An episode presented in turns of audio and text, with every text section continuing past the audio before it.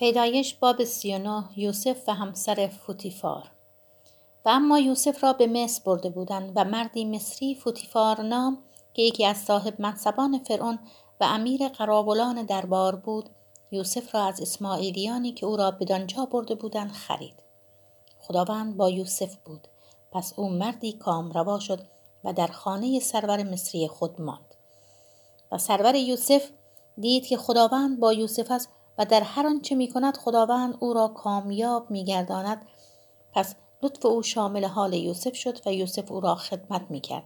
فوتیفار او را بر امور خانه خیش برگماشت و هرچه داشت به دست او سپرد.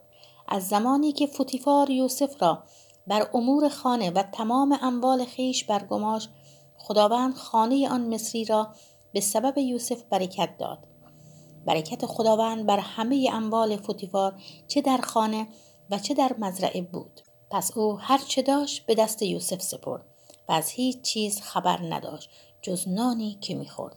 و یوسف مردی خوشندام و خوش سیما بود و پس از گذشت زمان نظر همسر سرورش به او جلب شد. به وی گفت با من همبستر شو. اما یوسف امتناع ورزید و به همسر سرور خود گفت اینک سرورم از آنچه نزد من در خانه است خبر ندارد و هر چه دارد به دست من سپرده است. هیچ کس در این خانه بزرگتر از من نیست و سرورم چیزی از من دریغ نداشته جز تو که همسر او هستی. پس چگونه مرتکب این شرارت بزرگ بشوم و به خدا گناه ورزم؟ و با اینکه او هر روز با یوسف چنین سخن می گفت به او گوش نمی گرفت تا با او بخوابد یا با او باشد. اما روزی چون یوسف به خانه درآمد تا به کار خیش بپردازد و از اهل خانه کسی آنجا در خانه نبود. همسر فوتیفار جامعه وی را گرفت و گفت با من هم بستر شو. ولی یوسف جامعه خیش را در دست او واگذاشت و گریخت و بیرون رفت. چون آن زن دید که یوسف جامعه خود را در دست او واگذاشت و از خانه گریخ خدمتکاران را صدا زد و به آنان گفت بنگرید این ابرانی را نزد ما آورده تا ریشخندمان کند. او نزد من آمد تا با من هم بستر شود اما من با صدای بلند فریاد زدم.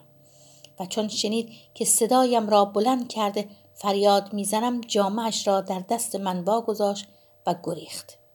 از خانه بیرون رفت. پس جامعه یوسف را کنار خود نهاد تا سرور او به خانه آمد و همان حکایت را برای او باز گفت که آن غلام ابرانی که برای من آوردی نزد من درآمد تا مرا ریش خند کند. ولی چون به صدای بلند فریاد برآوردم جامعش را نزد من رها کرد و از خانه بیرون دوید. پس چون سرور یوسف سخنان همسر خود را شنید که می گفت غلام تو با من چنین رفتار کرد خشم او افروخته شد و سرور یوسف او را گرفت و به زندانی که زندانیان پادشاه در بند بودن افکند و او آنجا در زندان ماند. اما خداوند با یوسف بود و به وی محبت می کرد و نظر لطف رئیس زندان را به او جلب نمود.